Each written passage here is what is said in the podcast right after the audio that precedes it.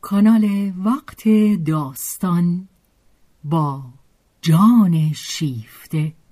همراه ما باشید.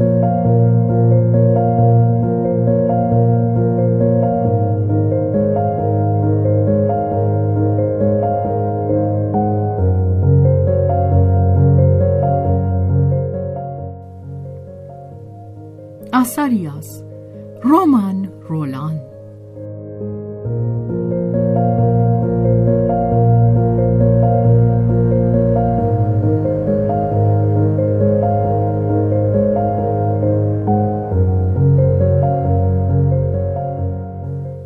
ترجمه محمود اعتمادزاده بهازین.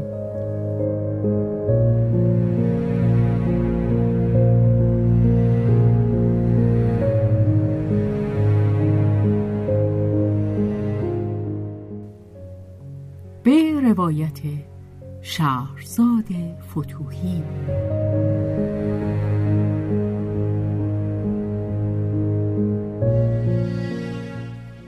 کارگردانی و تنظیم حسین آشتیانی.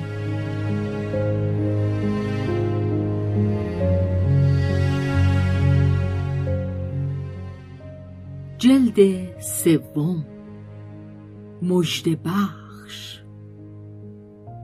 دنباله واپسین صفحات مادر و پسر از جلد دوم.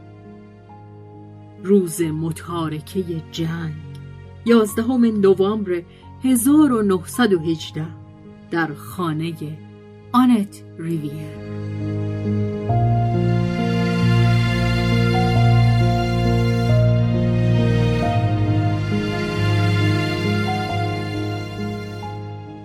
مارک اینک خود را به دلخواه خیش تنها مییابد. اگر اصرارش بدان است که از این پس برای درآوردن گلیم خود از آب فقط به خود متکی باشد کار چنان است که می‌خواهد. دیگر هیچ کس ندارد که از او انتظار یک پوست پیاز داشته باشد. مادرش دور است و پولی ندارد که برایش بفرستد. خود آنت بسیار به زحمت می‌تواند حقوقش را وصول کند.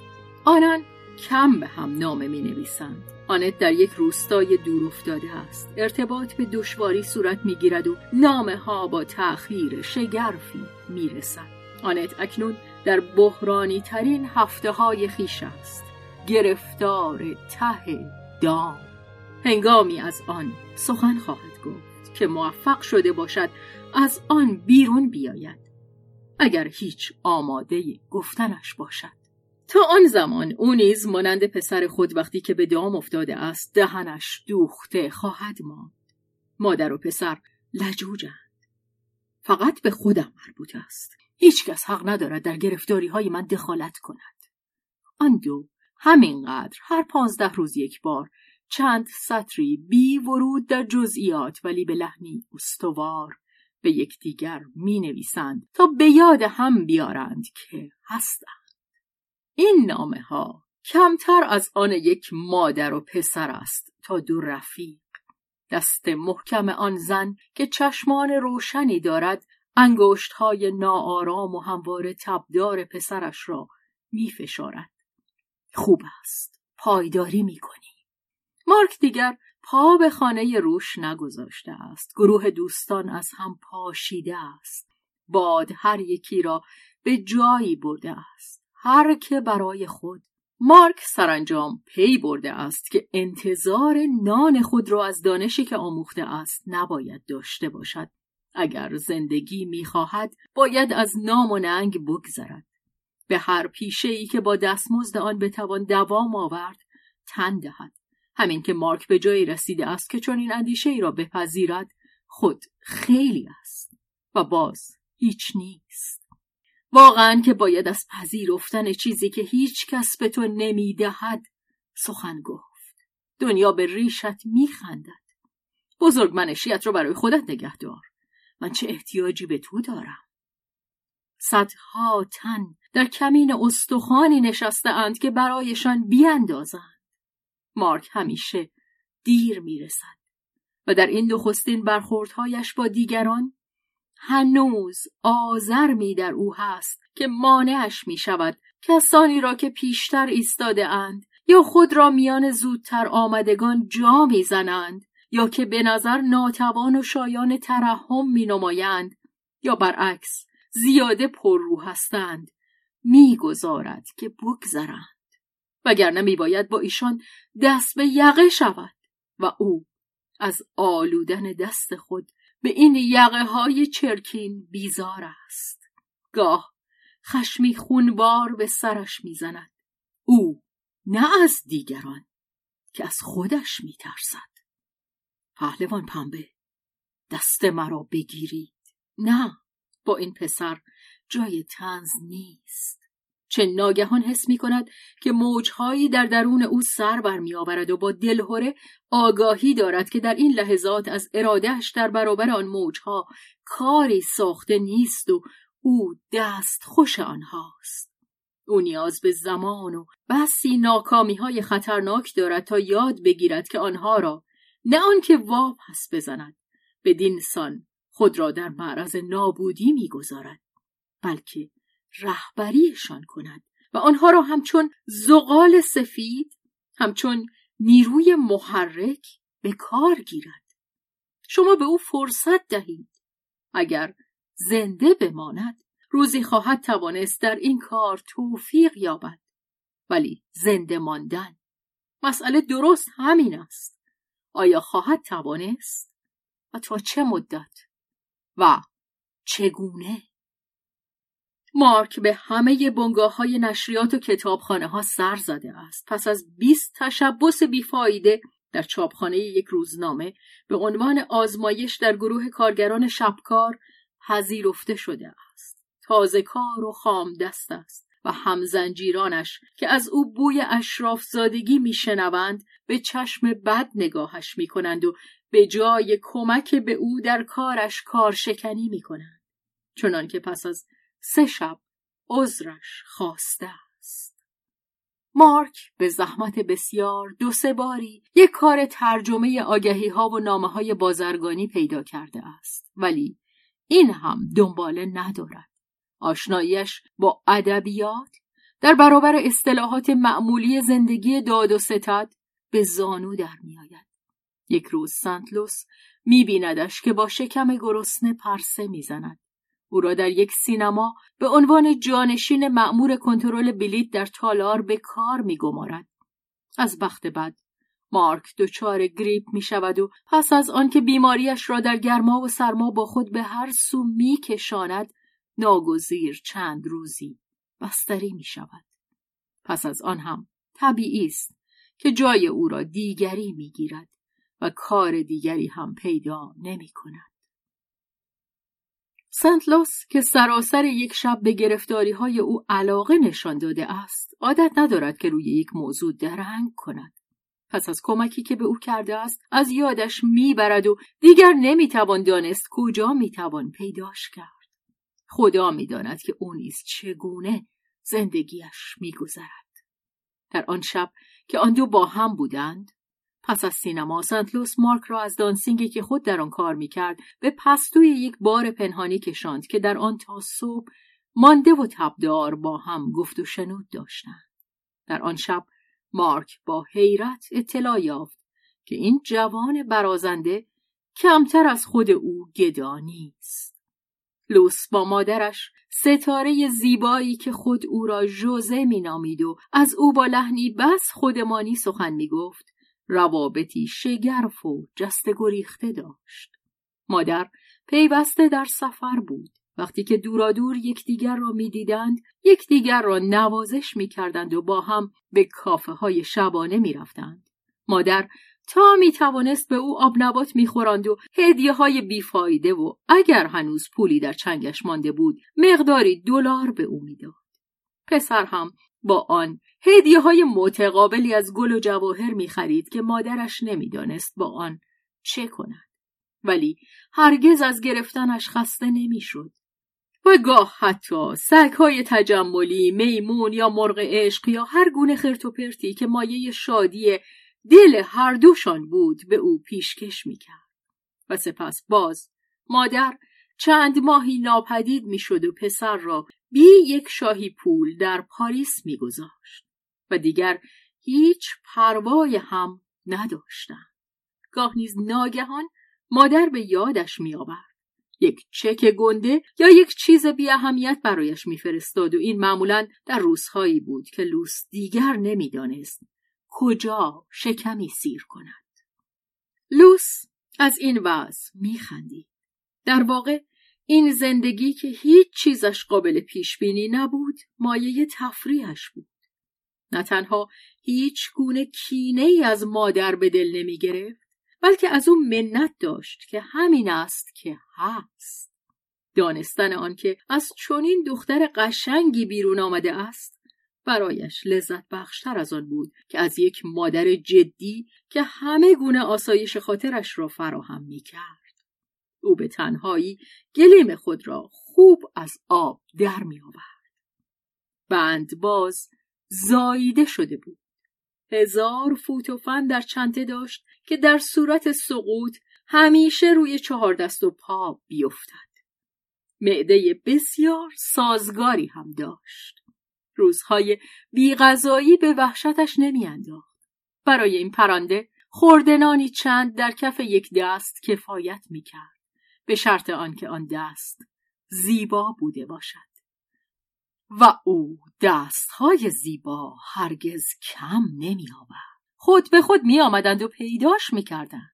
و می توان هم از خود پرسید که آیا گاه گاهی میان نوشخاری و خفت و خواب لوس از آنها پولی نمی گرفت. و لوس این را آن شب هنگامی که مارک از برازندگی ظاهرش در روزهای تنگ دستی تعجب می کرد از او پنهان نداشت. جوان پر روی دلانگیز به او گفت مرا زنها لخت می کنند و خودشان می پوشانند. بسته به خودت است که درباره تو هم این طور باشد. مارک نفسش بند آمد. چیزی نیافت که در پاسخش بگوید. برو شفته شود. تناسبی در میان نبود. بسیار خوب حس می شد که باران هرچه باشد روی پرهای این اردک فرو می قلتد. او را نمی‌توان با میارهای پسر آنت سنجید. در روزگاری که هنوز یک زندگی پس از مرگ بود و در آن ارواح مردم را روز شمار در سه گروه جداگانه جا می‌دادند لوس در هیچ یک از آن سه گروه جایی نداشت او میبایست در آنجا که ارواح جانوران می‌رفتند باشد در قفسهای جاودانه پرندگان مارک به برتری روح آدمیزادی خود خیلی یقین نداشت. ولی اگر می‌خواست که از دست نرود و مارک می‌خواست بهتر بود که این برتری را در دل تایید کند. در هر حال مارک نمی‌توانست از یاد ببرد که لوس بی هیچ دودلی همه موجودی کیفش را به او داده بود و از میان دوستانش او تنها کسی بود که چنین کرده بود. سرکار ورون یک روز که به مارک برخورده بود و این یک از دوندگی برای کار و دستمزد از توش و توان افتاده بود به همین اکتفا کرده بود که قوطی سیگار خود را باز کرده پیش او نگه دارد. ورون برای اطلاع از حال او یک کلمه بر زبان نیاورده بود. به او چه؟ و مارک با آنکه از او نفرت داشت ممنون او بود که نمیکوشید تا خودخواهیش را پرده پوشی کند. از این رو دیگر به خود زحمت آن نداده بود که احساسات خیش را از او پنهان بدارد. ورون آن روز خلق سگ داشت. دستش را با دستمال به گردن آویخته بود. مارک به تنز از او پرسید که آیا در جنگ زخمی شده است؟ ورون ناسزاگویان از یک دومل سخن گفت. به شخص نامعلومی به یک ماده میمون فوش داد. رشته گفتگو را قطع کرد. مارک به هنگام جدا شدن برای شبنشینی آیندهشان در خانه روش میاد گذاشت. می توانست به همان خوبی برای روز هفت شنبه وعده بگذارد. چه هیچ آرزوی بازگشت به این جلسه ها را نداشت. ورون به قاه قاه خنده اهانت آمیزی سر داد. از خشم توفی بر کف خیابان انداخت. او را گوساله خطاب کرد و هر دشنام ننگین که در دهانش بود به دختر داد. سپس چون مارک از این بدزبانی در شگفت افتاد و از او پرسید چه سگ هارش گزیده است ناگهان از سخن بازی ایستاد. نگاهی خشمناک به او انداخت و پشت به او کرد. مارک به دوندگی های خود برای پیدا کردن کار ادامه داد. در این مبارزه برای زندگی او هنوز خیلی خام بود. بزرگ منشی خوب به انسان یاد نمی دهد که مانند مار از همه رخنه های پرچینی که به گرد انبار غذا کشیده اند بخزد. اما در عوض نیروی دیوانواری به انسان وام می دهد تا در بدترین ساعاتی که تن آدمی ناتوان شده است و روحش را تردید می خورد پایداری کند. مارک بیهوده در دل می گفت من شکست ام. شکست خواهم خورد. او هرگز حاضر نبود در برابر دیگران چون این چیزی بگوید و دست از مبارزه شستن گفتن چون این چیزی است. حتی یک لحظه فکر خودکشی به سرش نیامد. مگر در میدان جنگ کسی خودکشی می کند. آنجا مرگ کم نیست. حتی دردسر انتخاب نباید به خود داد. مرگ آن را خود بر عهده می‌گیرد. نه آنچه کم است زندگی است. زیرا همه آنچه در پیرامون من است این زنان این مردان این گردباد سوداها این ناوردها این در ها این همه زندگی نیست. کپک زدگی آن است. ولی زندگی راستین. چگونه می‌توان بر آن دست یافت؟ کجا می‌توان پیداش کرد؟ و آیا از اصل وجود دارد؟ هیچ نمی‌دانم. و با این همه فشاری مقاومت ناپذیر مرا همچون اقربه قطب نما به سوی شمال میکشاند. شمال چیست؟ یک تخت یخ؟ سوراخ قرقابی در یخهای جاوید؟ هیچ نمی‌دانم. ولی شمال هست و من باید به شمال بروم. نیروی کور به جای من می‌بیند. به جای من می‌خواهد. آزادی من در خواستن آن چیزی است که او می‌خواهد. حق یا ناحق این قانون من است. روی هم رفته.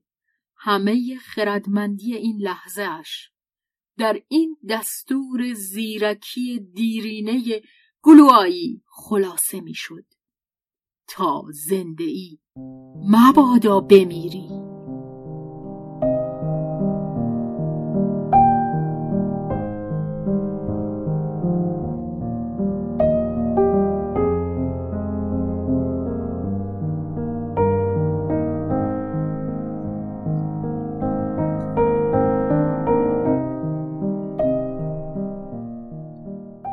روزها کارش این بود که در بیرون یک خاربار فروشی در کوچه کومارتن روی پیاده رو مراقب کالاها باشد. مارک یقه بالا زده در آن هفته های خاکستری ماه ژانویه از سرما میلرزید. شب هم خود را بر آن می داشت که چند ساعتی بخواند بنویسد فکر کند بکوشد که هرچه بیشتر که در توان اوست معمای جهان را به دست آورد. ولی معما از انگشتان کرخگشتهاش به در می‌رفت و سرش از خواب تلو تلو می‌خورد. گاه که می‌توانست قهوه قلیزی برای خود درست می‌کرد تا به خواب نرود و سپس بیش از آنچه باید دچار بیخوابی شد. کلید شیرجه در دریاچه نیرو بخش فراموشی را گم کرد. طی روزها و شبهای توهم خیز که مانند چنبره های ماری بی آغاز و انجام چین می‌خورد و دراز می‌شد با کوفتگی اندام و مالش معده با اندیشه های وسواسی و با سوزش چشم ها دست به گریبان بود. کرایه اتاقش را نپرداخته بود. در خطر آن بود که بیرونش کنند. آنچه را که می‌توانست بفروشد فروخته بود. پاره چیزهای نادری را که بدان دلبستگی داشت در کیف دانشجویی خود و سپس چون کیف را هم ناچار شد بفروشد آنها را در جیب خود نهاده با خود می‌برد. میترسید که در قیابش آنها را ضبط کنند یک روز که در نیمه سرگیجه بیخوابی در خیابان قوتور در مهی سرد گردن در شانه ها فرو رفته مانند هوا سیل در گوشه بسات بیرون مغازه ایستاده بود و بی که ببیند رژه شتاب زده اشباه را در کوچه مینگریست و فقط پس از آن میدیدشان که گذشته بودند و حس می کرد که خود مانند شبهی در آن میان شناور است و مستحیل می شود پس از واقعه به نظرش آمد که در چهره رنگ پریده به نگاه تشویش زدهی برخورده است که مراقب او بود و دستی دزدانه روی چیزی که زیر شنلی ناپدید می‌شد بسته شد. خود را از کرخی بیرون کشید و در چند قدمی خود به تصویر زنی که در چشمان خستهاش نقش بسته بود خیره شد. دیدش که بازوها زیر مانتو پنهان گشته در برابر بسات خشکش زده است. مارک مطمئن بود که زن نگاهش را که بر او دوخته بود می‌بیند و او آنجا همچون کپکی بود که سگی شکاری بی حرکت نگه داشته باشد. همان دم آنچه دزدیده بود چند گوج فرنگی زیر لباسش پنهان شده بود. و زن اینک منتظر بود که چه روی خواهد داد. مارک خود بیش از او نمی‌دانست. به سوی زن رفت. دیگر یک سر نزدیک او بود و بازوانش نیز مانند او به تن چسبیده بود. آن دو تقریبا در تماس هم بودند. هر دوشان تقریبا به یک قد و بالا. دهان مارک هم تراز گونه لاغر زن که آرواره هایش به هم فشرده می‌شد. ولی زن هیچ تکان نخورد. با این همه میبایست تصمیم گرفت. مارک تلاشی کرد و با صدای خفه گفت زود رد کنید. ولی در این لحظه دم در مغازه بازرسی را دید که نگاهشان می‌کرد. مارک شتابان زمزمه کرد. نه حرکت نکنید. مراقب من هستند. آه بی احتیاط مارک لب خود را گاز گرفت. به جهنم. کار از کار گذشت. چند قدمی راه رفت تا حالت عادی به خود بگیرد. زن به نظر می رسید که چیزهای دیگری را به چشم خریداری نگاه می کند. بازرس به درون مغازه رفت. مارک نزدیک آمد. با یک نگاه بر و شکم لاغر سر گرد و پوزه اخموی آن ماده گربه گرسنگی کشیده را در نور دید. به یک حرکت تند سه چهار موز زیر شال نخنمایش فرو کرد و بی آنکه دندانها از هم باز کند گفت قوتش بیشتر است. بگیرید در بروید. زن سر برداشت و نگاه تیزی به او افکند که در آن سپاس کمتر از شگفتی بود. آه از تو هم از مایی؟ اما مجال گفتن نبود. زن در موج آمد و رفت کوچه ناپدید شد. مارک با خود می گفت من آن سگی هستم که به حال گرگی باز می گردد. راه را بر کسانی باز می‌گذارم که شکم خالی دارند. چه بازی غریبی. مارک بی هیچ دودلی آماده بود کار کرده را دوباره بکند. تدبیر خوبی بود ولی در این بازی ورزیدگی نداشت. مارک به خانه باز میگشت. در راه به بت برخورد. خوش داشت که ماجرا را برایش باز گوید مطمئن بود چه پیش خواهد آمد. بت به یک باره تصورات رمانتیک خود را درباره شورش بر ضد بورژوازی از یاد برد. خون مغازدار بزرگ به سرش دوید. برافروخته فریاد زد. اوه نه نه دیگه پر شورش رو در آوردی. همچو کاری کسی نمی‌کنه. مارک ریشخندش کرد. بت با سر و روی کسی که به مقام والایش اهانت شده است از او جدا شد. مارک دیگر به سر کار خود در مغازه باز نگشت. حتی دردسر آن نیافت که استعفا دهد. بیرونش کردند. بی که بتوانند هیچ گونه تقصیر مشخصی به گردنش بگذارند به او بدگمان شده بودند. سگها در پشم و پوستش بوی جنگل را شنیده بودند. مارک بیشتر از روز پیش در جرگه گرسنگان وارد شد.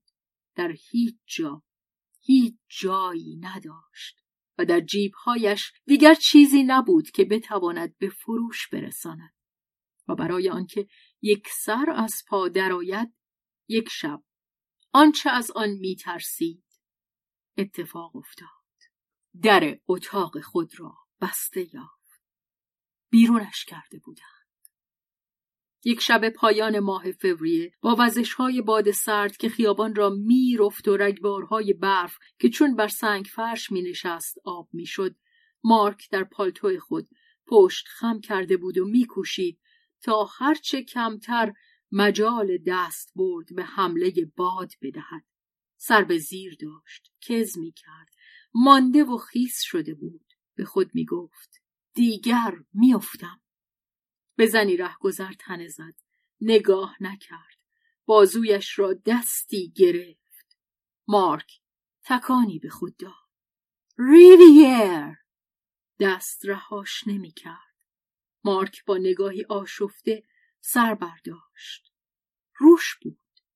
مارک در همهمه خیابان و باد خشمگین نمیشنید که او چه می‌گفت. روش او را به سوک خانه که در پناه باد بود برد. مارک ندانست که روش چه پرسید و خود چه جواب داد. ولی برای آنکه روش پی ببرد نیازی به کلمات فراوان نبود.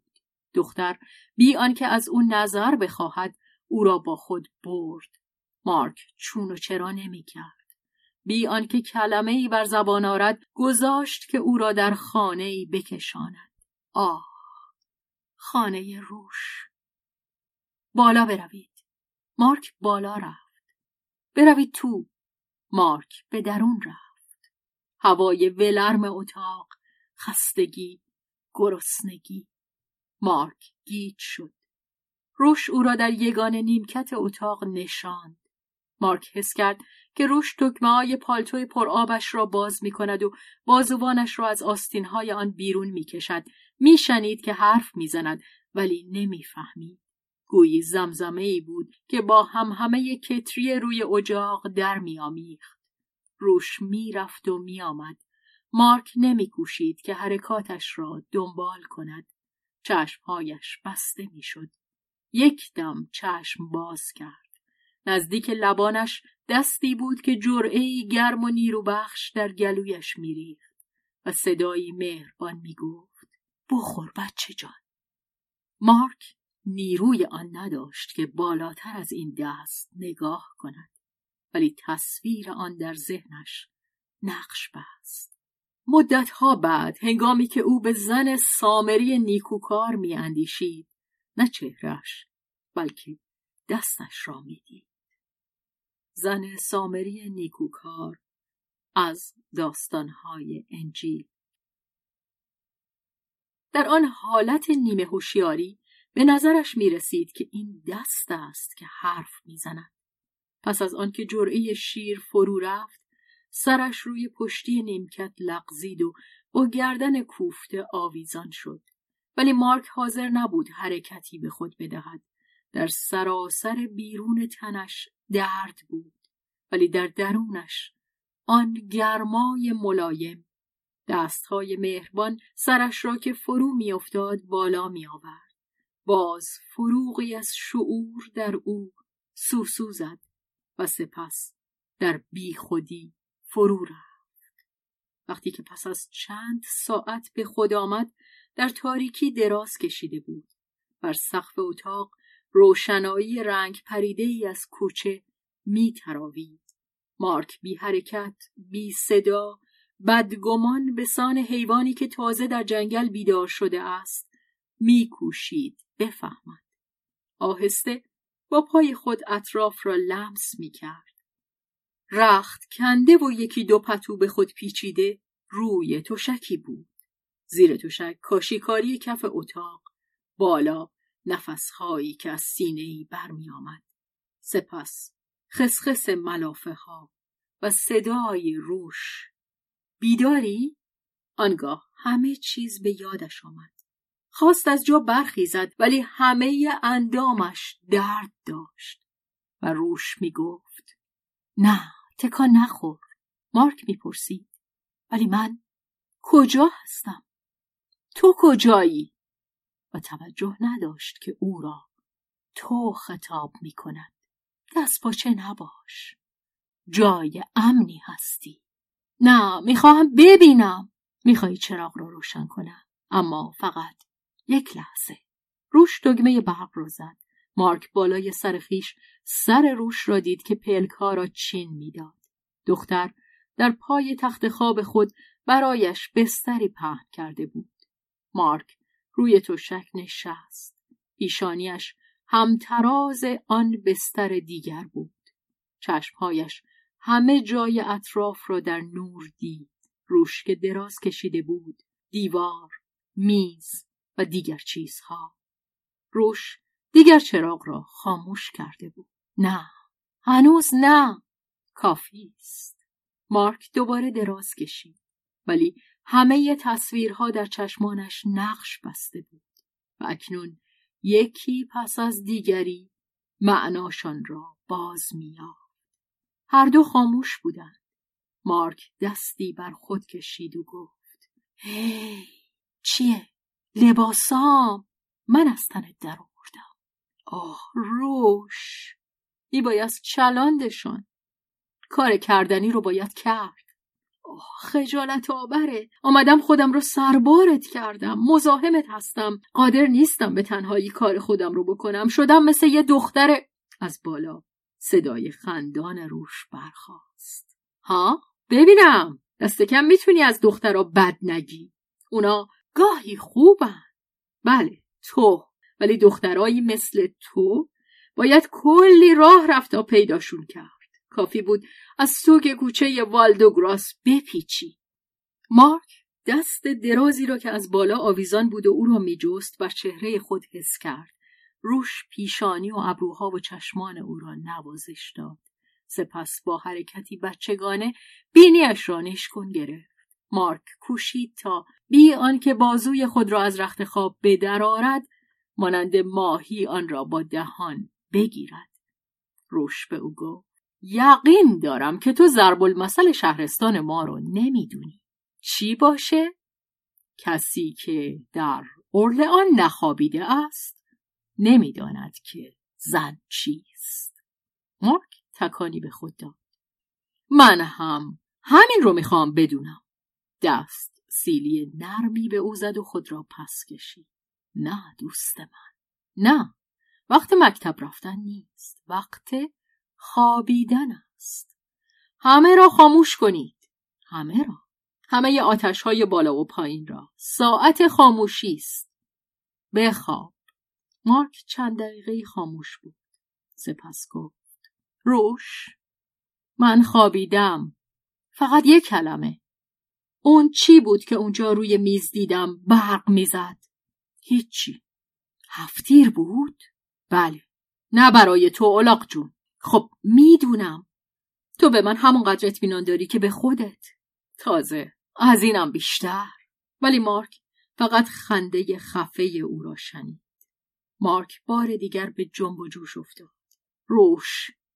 مگه تو به من اطمینان نداری؟ آروم بگیر. بخواب. چرا دوست من؟ تا اونجا که میشه به یک مرد اطمینان داشت. یا به یک زن؟ بله. و هیچ میدانی که نباید تو گله داشته باشی. آنچه من در حق تو روا میدارم خیلی است. ولی به طور کلی با جانورهایی از جنس تو بهتر است وقتی اطمینان داشت که اسلحه در دست انسان باشد. اسلحه چه هواخواه صلحی. شرط میبندم که تو با این بازیچه هرگز بازی نکردی. اصلا هم می‌دونی چه جوری با آن بازی می‌کنند؟ خب پسرک من. اگه شرط بستی پس باختی. چی شرط بسته بودی؟ شرط دلخواه. هر چی خودت بخوای. قبول دارم. یادداشت می‌کنم. کی بازی کردی؟ بر ضد چه کسی؟ پیداش کن. من میشناسمش. غیر از اون کسی رو نمی‌شناسی. کی؟ یه روز با هم دیدمتون. دم کافه سوفلو مطلب روشن شد. آن بازوی به گردن آویخته. ورون؟ روش سر در پشتی فرو کرده از خنده روده بر می‌شد. ورون؟ ورون این نر بچه خوک خپله؟ بله. معتقداتش به او می‌گفت که با مادینه ها برهان زور بهتر می‌گیرد. کرافرس خودش را آماده کرد که این را بر من ثابت کند. برای آنکه نشانش بدهم که با هم توافق داریم یک دو مسقال سرب در شانش جا دادم. چه کسی زورش بیشتر است آقا جان؟ اگر می‌دیدی چه سر و روی حیرت زده به خودش گرفته بود. دهنش وامانده بود اما بعدش هم چه ها بیرون داد. مارک.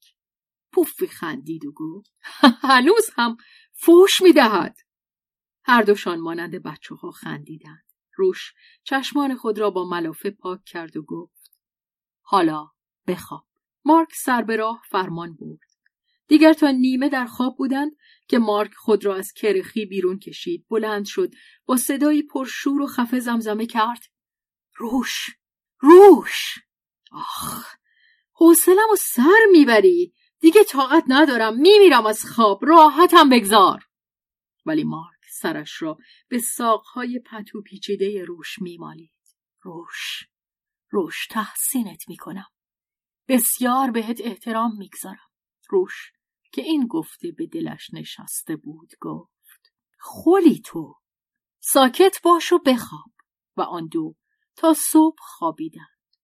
یک پرتو آفتاب که در آن کوچه قدیمی راه گم کرده بود بر چشمهای بسته مارک تابید مارک پلک ها را به هم زد و در پس تجیر صدای آبتنی روش را درون تشت شنید. دختر به هنگام پایین آمدن از تخت خیش می بایست از روی او گذشته باشد.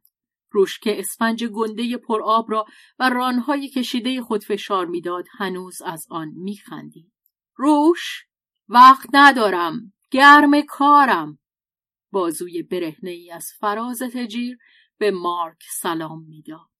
به چی میخندی؟ به تو. بخند. حق داری. روش بی آنکه توجه کند اسفنج خیس را بر دهان خود فشرد تا بوسه برای مارک بفرستد. آخ خولم من. به اندازه تو. برای چی؟ به تو مربوط نیست. مارک نه میل اعتراض داشت و نه آنکه تکانی بخورد. آن شب خوش دوشینه این بیداری این آسایش هنوز یک سر کرخ بود. ولی نه شرماور بود. مانند ساقه نی راست شد. دیگر بلند می‌شوم. نه نه هنوز صبر کن. سرت رو تو دوشکت فرو کن. دارم بیرون میام. نگاه کردن ممنوع.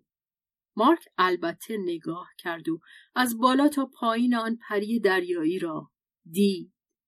روش از ته اتاق هرچه از پشتی و حوله که دم دست یافت و همچنین شلوار مارک را که در ساعت شب خشک شده بود روی او انداخت. مارک زیر این توده خرت و پرت پنهان شده بود. به کپون زیر و خفه شو. پیش از آن که مارک سر برآورد روش به یک چشم برهم زدن رخت پوشید و هوا و روشنایی را به مارک باز داد و حالا دست و رو بشور و من میرم خوراکی بخرم. مارک تنها ماند و لباس پوشید.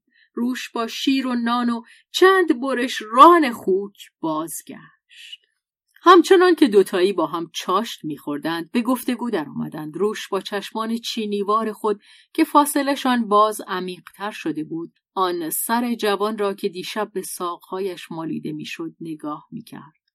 پسرک خل! لبخندی به همداستانی با هم مبادله کردند. بی آنکه در دل اعتراف کنند هر کدام از سوی به نتیجه واحدی رسیده بودند. چون این شبی را دیگر نمی‌توان تجدید کرد. روش گفت خب تو ترسی از این نداری که تن به هر شغلی بدی؟ شغلا همشون احمقانن. ولی خود ما هم احمقیم. حق نداریم دشوار پسند باشی. از اینت خوشم میاد. تو مغرورتر از اونی که فکر نکنی با تن دادن به ضرورت هر ضرورتی که می‌خواد باشه افتخاری است که به اون میدی. برای همینم سخت نمی‌گیری.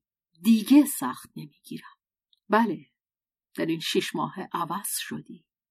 دهن بزرگ به تو بهتر میاد. تو هم دهنت کوچیک نیست. آدم رو از دهنش میشه شناخت. هر دومون از جنس چوب محکمی هستیم که با اون تیر میتراشن. ولی تیر به کجا نشانه میره؟ ها. پارسال من خیلی ترس داشتم که تیر تو از هدف پایین تنه بالاتر نره. خجالتم میدی؟ آخه تو چشمت همه جا کار می‌کنه. از کجا دونستی؟ به نظر می‌رسید که توی غیر فرو رفتی. خودم رو بیرون کشیدم. خود همین که تونستی کم چیزی نیست. من از اون روز به تو ارج گذاشتم. نمی‌تونستی اینو به من بگی؟ به چه دردت می‌خورد؟ در روزهایی که به خودمون ارج نمی‌گذاریم می‌تونست کمکمون باشه. شش ماه پیش. اهمیتی به اون نمی‌دادی. ولی امروز به اون اهمیت میدم پسرک بینوا. چقدر میباید دستش تنگ باشه؟ به من همچی چیزی رو نگو. اونم درست در لحظه ای که تازه دارم اندوخته ای جمع می‌کنم. و بیشک اولین سکت منم. به افتخار یک میلیون سرمایه آیندهت ولی تا به اونجا برسیم آیا حاضری فقط برای مدتی که بتونی گلیمت رو از آب بیرون بکشی توی رستوران دانشجویی کار کنی؟ مارک آب دهانش را فرو داد و شجاعانه گفت. بله به شرط آنکه گاه بیایی و اونجا غذا بخوری. چرا؟ برات اگه غذا بیارم قوت قلبی برام خواهد بود. بهت قوت قلب میدم. روش او را به سرپرست رستوران که با او آشنا بود معرفی کرد. مارک همان روز سرگرم کار شد در حالی که روش با نگاه و با راهنمایی های خود یاریش می‌کرد. از آن بهتر وقتی که موج مشتریان فروکش کرد روش او را در گوشه میزی نشاند و به نوبه خود برایش غذا آورد. از آن پس کارها همه آسان شد. و اما مسکن روش کرایه یک ماهی یک اتاق را در یکی از مهمانخانه های کوچک کارتیه به او داد. به نظر می رسید که از آن پس آن دو می بایست غالبا یکدیگر را ببینند. هیچ همچو چیزی نبود. در ابتدا مارک دو سه بار شبانه رفت و به در اتاق روش کوفت. روش هر دو سه بار بیرون رفته بود. یا شاید سیگار به لب در گوشه چنبات مزده پاهایش را در دو دست خود گرفته بود. دختر عجیب یک زندگی خاص خود داشت که هیچ کس را بدان راه نمی‌داد و آن جهش همدردی که یک شب او را به مارک نزدیک کرده بود دروازه هیچ موقعیت ممتازی را به روی این یک نمیگشود بلکه درست خلاف آن بود غریزه روش میبایست گفته باشد. آها چفت را او باز کرد؟ پس کلون در را ببندیم. برایش هیچ لذتی ارزش استقلال را نداشت. و چه خوش استقلالی. آنگونه که او از آن بهره می‌گرفت. روش انگشتان پای خود را نشکان گرفته خود را ریشخند می‌کرد. ای احمق. خب باشد. احمق هستم و می‌خواهم باشم. شست پایم مال خودم است. پوست تنم مال خودم است. همچنین سراسر وجودم. من از سر تا پا مالک خودم هستم و هیچکس مالک من نیست. کمی صبر کن دختر. جوجه را آخر پاییز. خب آخر پاییز شرط ببندیم. شرط میبندم. این یکی از بازی های او بود که با خود شرط ببندد. برد حتمی است. خواسته که تقلب هم بکنند. ناراحت نباید بود. مارک می توانست غریزه دفاع را در او درک کند. من خودم را حفظ می کنم تو خودت را حفظ کن. ولی سردر آوردن از رازهای خود بیش از آن به خود مشغولش می داشت که خواسته باشد در کار روش کنجکاوی کند از آن گذشته پیش های مردانه بر آنش می داشت که فکر کند رازهای یک دختر به شاش گربه هم نمی ارزد. البته او گربه ها را دوست داشت ولی هرچه باشد گربه گربه است و مرد هم. مرد. روش بیان که مارک بداند از حال و کار او خبر می گرفت تا آنکه دیگر به نظر رسید که تقریبا بر کار خود سوار شده است. آن وقت از او ترک علاقه کرد. فقط یک بار بیخبر به اتاق او در مهمانخانه آمد. چیزی به نیمه شب نمانده بود. مارک از اینکه او بدین گونه روی بامها میگردد تعجب کرد. و به در چشمان روش فروغ گربهواری شناور بود. شاد و خندان خودمانی و با این همه بیگانه گریزان مانند چشمان پرندگان شب که بی آنکه صدایی از بالهاشان براید دور یا نزدیک در جنگل پرواز می کنند و نمی‌توان گفت که لحظه دیگر کجا خواهند بود. ساعت نزدیک یک بامداد بود که آن ماده جغد به پرواز درآمد. بی آنکه مارک در پی نگه داشتن او باشد و تا باز به هم برسند چندین ماه گذشت و در این زمان بود در نخستین روزهای آوریل که همراه دسته های مرغان مهاجر آن پرنده دیگر به سویش باز آمد. آنت که از مرداب های دانو می